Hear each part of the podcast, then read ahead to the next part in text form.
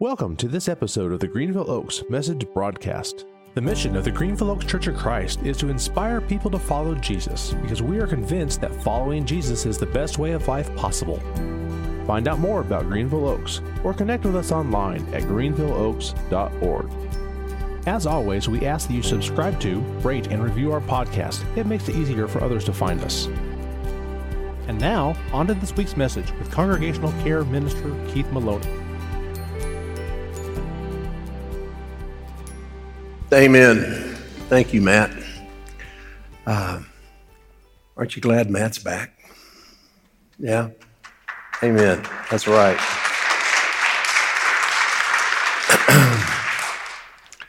uh, it's been a tough year, couple of years, but God is still good. And uh, I hope you're as excited about what's going to happen in 2022 as I am. It's going to be some wonderful things, and God will be at work, and we will be blessed. Hope that you'll be a part of that. I'm Keith Maloney. I'm one of the ministers here at Greenville Oaks, and I've been invited to provide a message for today. Uh, have you noticed this past week or so uh, one of those human interest stories in your news feed or television about the family that started receiving all of these packages from Walmart and had no idea why. I mean, the mom had been online looking uh, at different things, chairs and other home furnishings, and she put a bunch of stuff in her shopping cart to come back and look at it later and decide if she wanted to order them, like we do sometimes. But she hadn't done anything, and suddenly they started getting all this stuff delivered to their house. She asked her husband if he had ordered that stuff. He said, No, I don't know anything about it. She asked her two older children if they had. They said, No, they didn't. So they realized that what had happened is the youngest child, who is not yet two years old, somehow had gotten a hold of her phone and bought all the things in her shopping cart. And so they were just getting all this stuff over about $1,800 worth of things. Now, you know, we've all had toddlers that have kind of made little messes they had to clean up, but it didn't usually cost that much, you know? Uh, at the end of the interview, the, the dad, the husband said, You know, I think maybe we need to put some passwords on our phone so if the kids get a hold of them, they can't do that again. I think that's an astute observation. I think maybe they need to do that. He was talking about what we're talking about this morning. He was talking about setting a boundary so that other people's behavior doesn't create such a problem for us. We are in the, sec- the third week of our Churches That Heal series based on the work of Dr. Henry Cloud, a leading Christian psychologist in our nation and in the world today. Uh, I really appreciate Matt and Wes the last couple of weeks as they brought messages. Wes brought the first one about the foundation of becoming a church that heals. And it's encapsulated in that formula grace plus truth over time. That's how healing occurs. And then last week, Matt, along with the help of Dr. Greg and Kathy Patton, did a marvelous job of, of illustrating how vital personal relationships are to experiencing healing. And that was a wonderful blessing if you were here, if you were here either in person or, or online. Well, the Bible tells us that we were all created in the image of God. If you read Genesis 1 and verse 26, it says, Then God said, Let us make man in our, mankind in our image, in our likeness. And one of the things you have to notice about that, he didn't say, Let me, is, is God is not singular, but plural. Because God has always existed as Father, Son, and Spirit. And these three, though they're three distinct persons, live in a, a, unity, a oneness that is something beyond what we can even comprehend. And so God said, Let us make mankind in our image. And we were created to live in relationship, with those personal connections, just as God exists in that connectedness. But God also exists as three separate persons, our identities. And so we are created to have our own separateness as well, to differentiate ourselves in a healthy way. and we see that dynamic, we observe it in children when they're very, very young. Take a, a, a newborn, a little infant, and that infant knows that there's just something intrinsic within them that know that they need to depend on their mother and their father, especially the mom, the source of nourishment and nurture and safety and comfort and all of the things that that little person needs. And when that connection is not there, when they're deprived of that, they let you know it in a real loud way, right? But not only do they need that connection, that, that oneness with others, as they mature, as they develop, as they begin to grow, they begin to need a separateness as well. And when a kid gets about two years old, maybe a little before, maybe somewhat after, they start learning to talk and they have favorite words like no because they want to exert their own independence. They want to decide what they're going to do and what they're not going to do. They want to be in control of themselves. They say mine. That's another favorite word because they want to be in control of their stuff. You see, God created every single one of us to be in control. Usually we think of control as a negative thing, and often that's very, very justified. But God created that little person with an innate need, desire to control something themselves.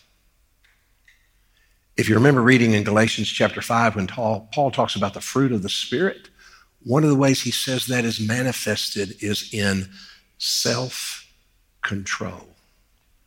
And God created every one of us to have that desire to control ourselves. And doing that's not unhealthy, it's a godly thing that we do. Now, unfortunately, we don't always do it in a healthy way. Sometimes we spend so much time trying to control other people that we don't control ourselves. the truth is, many of us have grown up in homes where that was normalized where there's always somebody telling you what to do and how to behave and what to think and so on and so forth.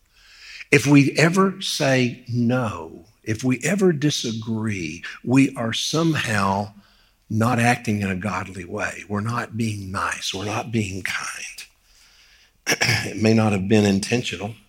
The people teaching that may have no idea that that's what they were communicating.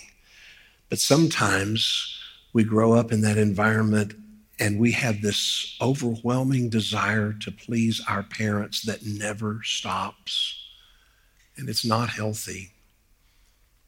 I remember when Cindy and I, my wife and I, were first married, uh, we would have family gatherings. Our families both lived in the same city.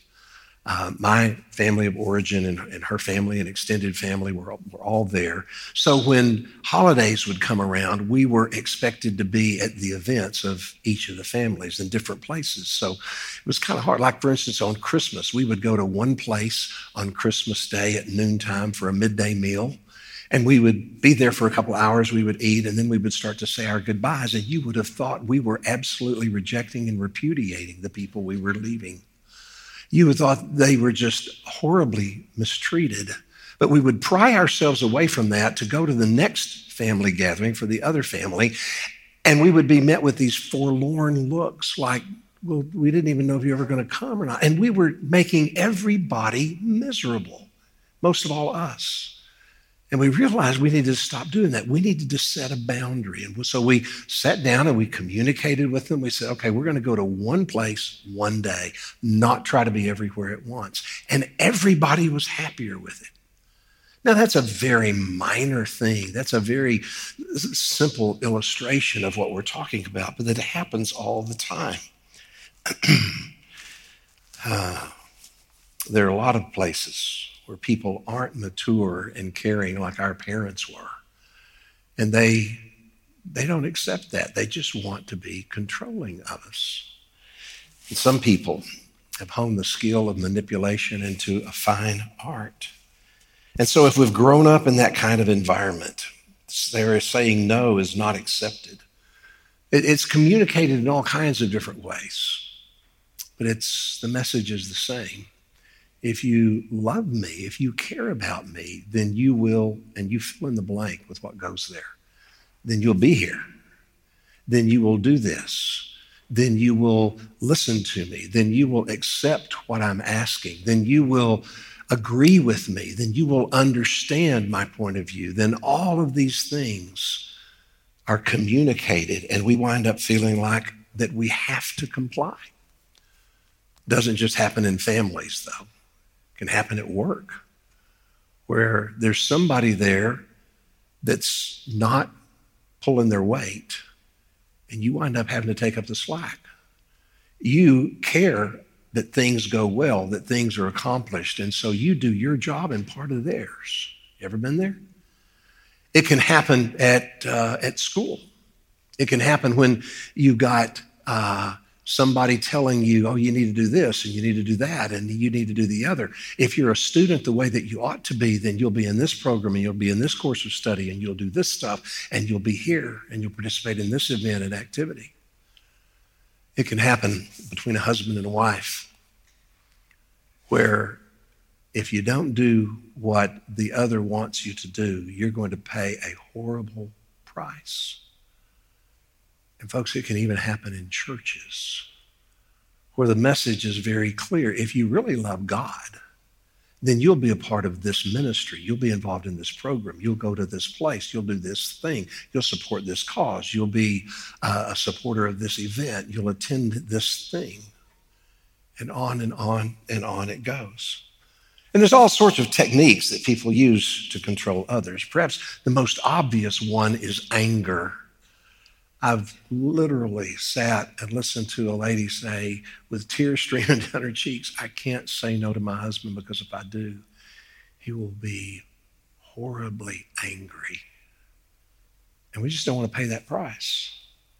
Some people don't get angry and blow up at you when you don't cooperate or don't do what they think that you should. Some of them do the passive aggressive route. You know, they don't say anything about it.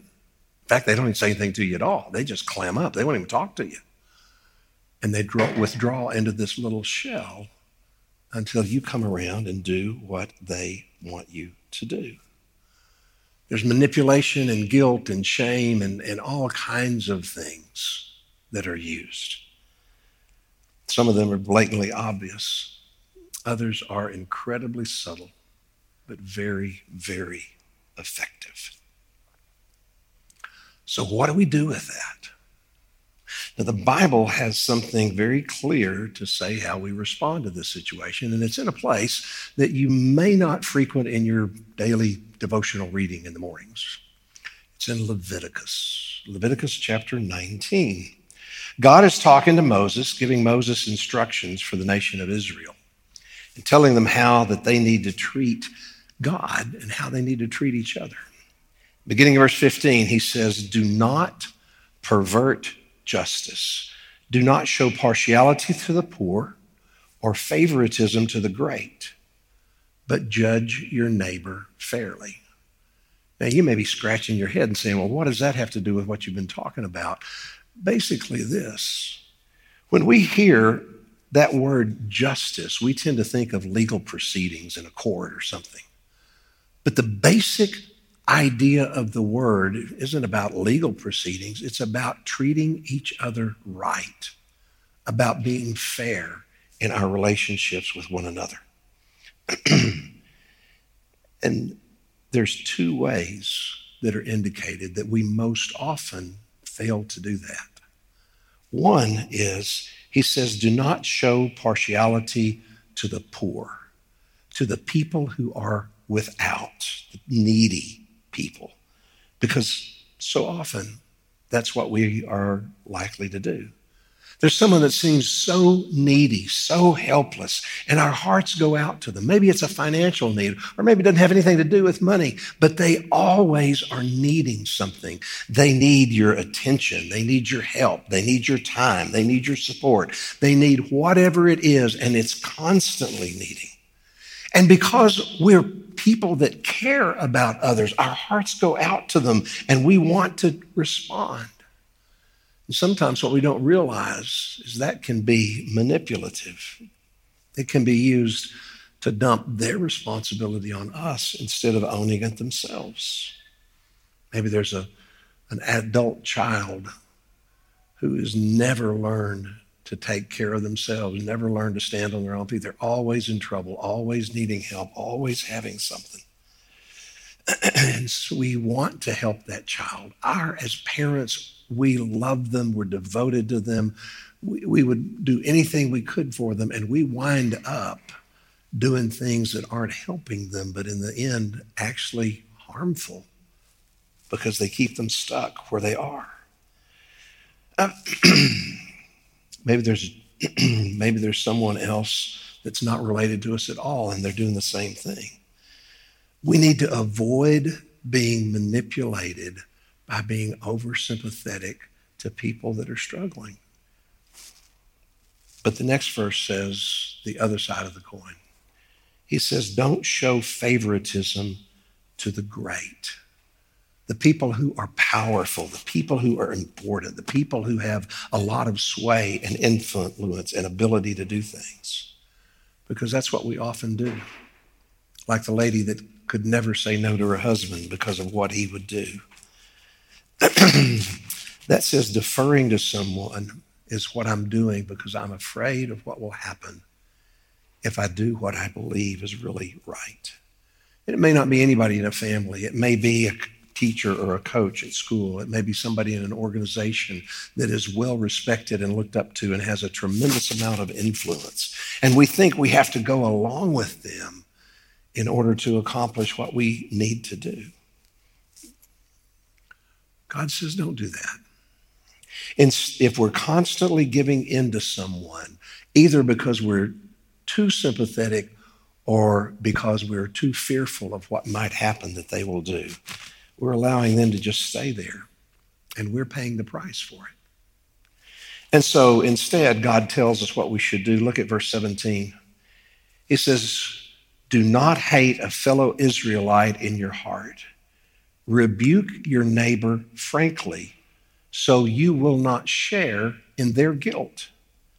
Do not seek revenge or bear a grudge against anyone among your people, but love your neighbor as yourself.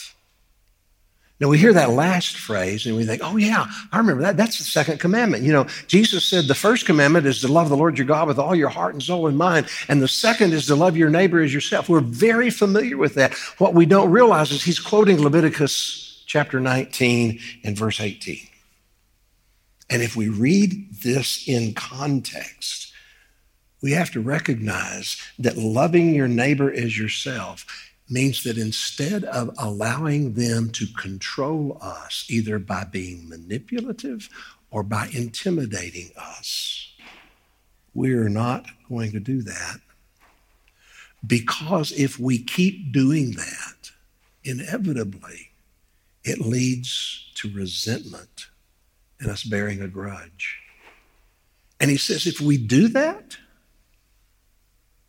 we're partly responsible we share in their guilt because what we're doing is keeping them stuck. It's reinforcing that that behavior gets them what they want.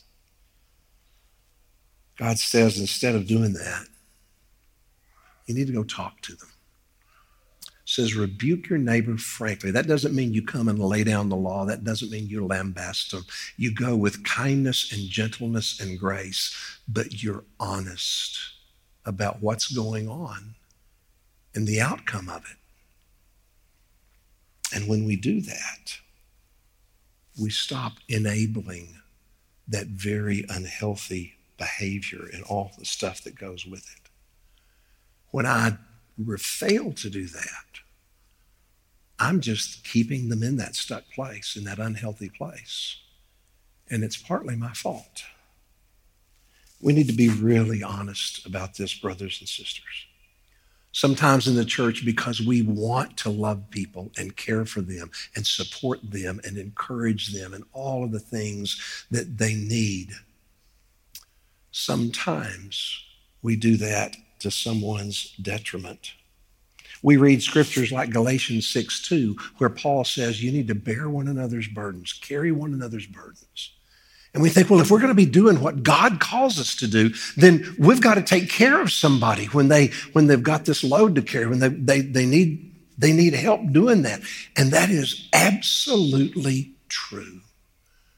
When someone genuinely needs help, we can't turn a deaf ear to that. We must never turn our backs on them. We need to give and encourage and support and help them and do it generously and without resenting it or bearing a grudge in any way. We need to do that.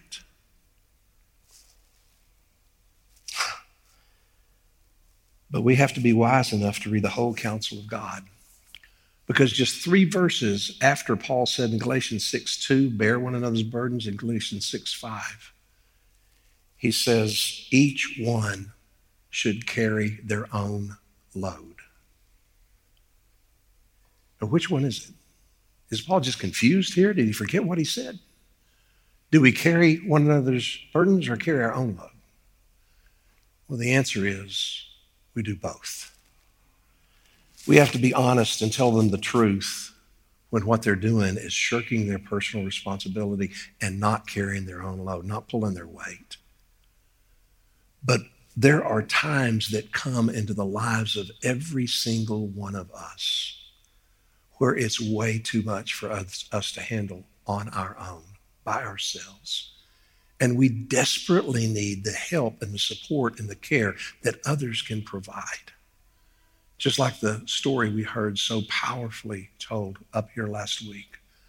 When those situations come, we need to give generously and without reservation, without hesitation. You see, we often say at Greenville Oaks, this isn't an either or, it's a both and. We have to be honest and tell them the truth, but we do it in love with kindness and grace.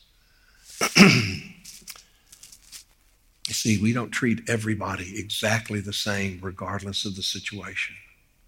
And Paul May was real clear about that too. In 1 Thessalonians 5, beginning in verse 14, he says, We urge you, brothers and sisters, warn those who are idle and disruptive. Encourage the disheartened, help the weak, be patient with everyone. Make sure nobody pays back wrong for wrong, but always strive to do what is good for each other and for everyone else. when people are being idle and disruptive, we don't support them in that. We get honest with them, we get real. We tell them, look, you can't keep doing this. We want to help you. We love you. We want to support you. We want to walk this journey with you, but we can't keep doing it all for you. And when people are weak and desperately need help, we need to help them without reservation. People who are disheartened, he says, we need to encourage. But in every situation, we need to do the very best we can to provide what is healthy for them, to be a church that heals. And when we follow what God has outlined here, we will be a place that provides healing for people. It's not always easy. Sometimes it's one of the most hard, difficult things you'll ever do, but it's well worth doing it. I've asked Rob Stevens to come up and share a story where he set some boundaries with someone he loves very, very much, and how God used his courage in setting those boundaries to make an incredibly powerful difference in this life. Rob, thank you for coming and being here. Uh. Sounds like it. The danger of asking Keith to join you in a Bible study is when you say something, he's going to get you up here to repeat it. Uh, so be a little careful there. I have a Wednesday morning, first and third Wednesday morning group that meets at IHOP for about an hour. Uh, we were talking about compassion in the month of January. And compassion goes right along with having to set some boundaries. And I we were talking about it, and I brought up a story about my son, who at the time, uh, when all this occurred, he had graduated from Plano Senior and was on his way to ACU. Uh, great athlete, uh, good student. Uh, everything was paid for. Uh, what school didn't pay for, mom and dad were going to pay for. He had a free ride the, the, whole nine yards. Well, after the first year, he decided to quit everything. And he did. He just quit quit everything. His mother, he quit school, sports, the whole nine yards.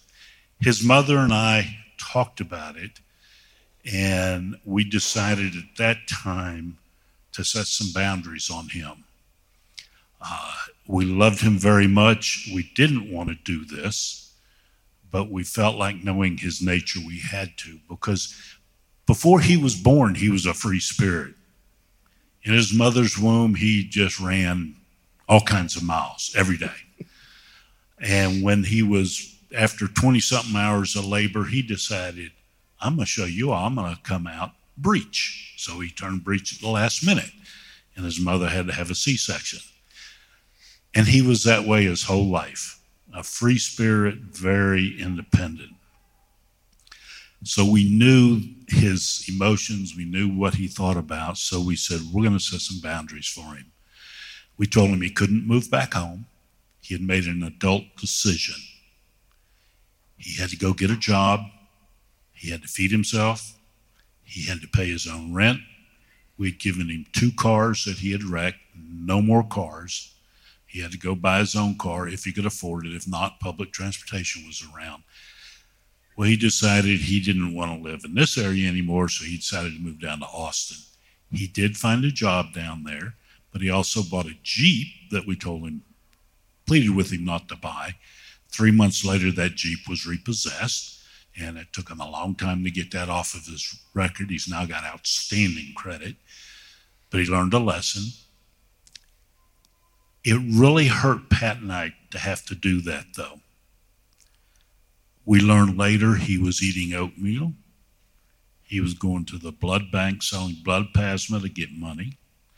He finally learned. The only thing we told him is that we would help him out with his medical bills. If any of that happened, we were there. He never had to worry about it.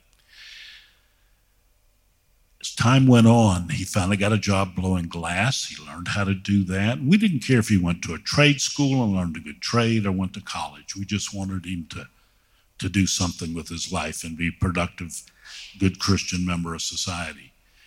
He decided, though, that he met a young, he was going to go to Blinn. He never did go to Blinn. He met a young lady who was uh, in school and wanted to go to nursing school and she was from Houston, and she was moving to Tempe, Arizona to go to ASU. Well, behind they, they say behind every successful man is a good woman, and believe me, this is true in his case. He followed her out to Tempe, Arizona.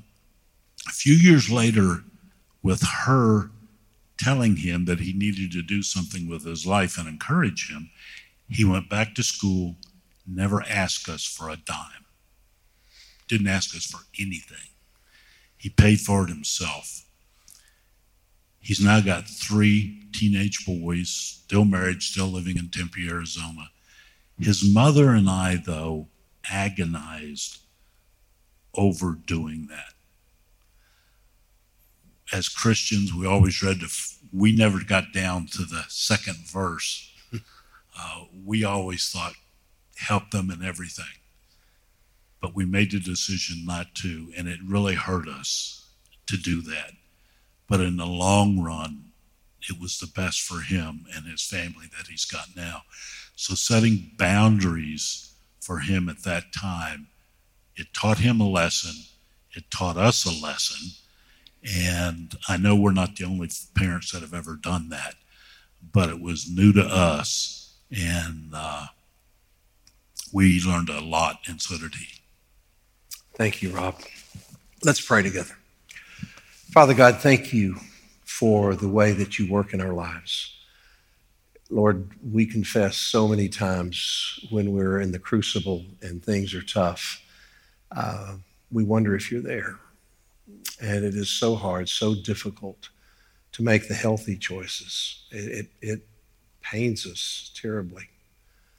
Father, we pray that uh, you'll let us do it. We thank you for the love that Rob and Pat have for their son, for all their kids. And thank you for the courage that they had to make wise choices and right decisions that would ultimately be exactly what the one that they loved needed. God, we pray that you allow us to, to see clearly, to discern how to respond to people when those situations are beyond the ability of anyone to bear alone. And when we need to be honest and say, you know, you need to pull your weight here. God, allow us to trust in you as you lead us, just as Rob and Pat have done. And let us become a church that heals so that people can experience the abundant life you intend them to have in Christ Jesus. For it's in his name that we pray, and amen. Would you stand? May God bless you this week as you go out into the world and as you engage with people. May you be a source of grace and comfort and peace wherever you go. When the needy are in need, may you help them without hesitation. And when others need encouragement in the way of taking their responsibility, may you have the courage and the wisdom and the love to do that with grace and truth. In Jesus' name, amen. Thank you for listening to this message from the Greenville Oaks Message Broadcast. We hope this message helps you to inspire people to follow Jesus because you're convinced, like we are, that following Jesus is the best way of life possible. Connect with us on Instagram. You can find and follow us there at Greenville Oaks. Discover more about the Greenville Oaks Church online at greenvilleoaks.org.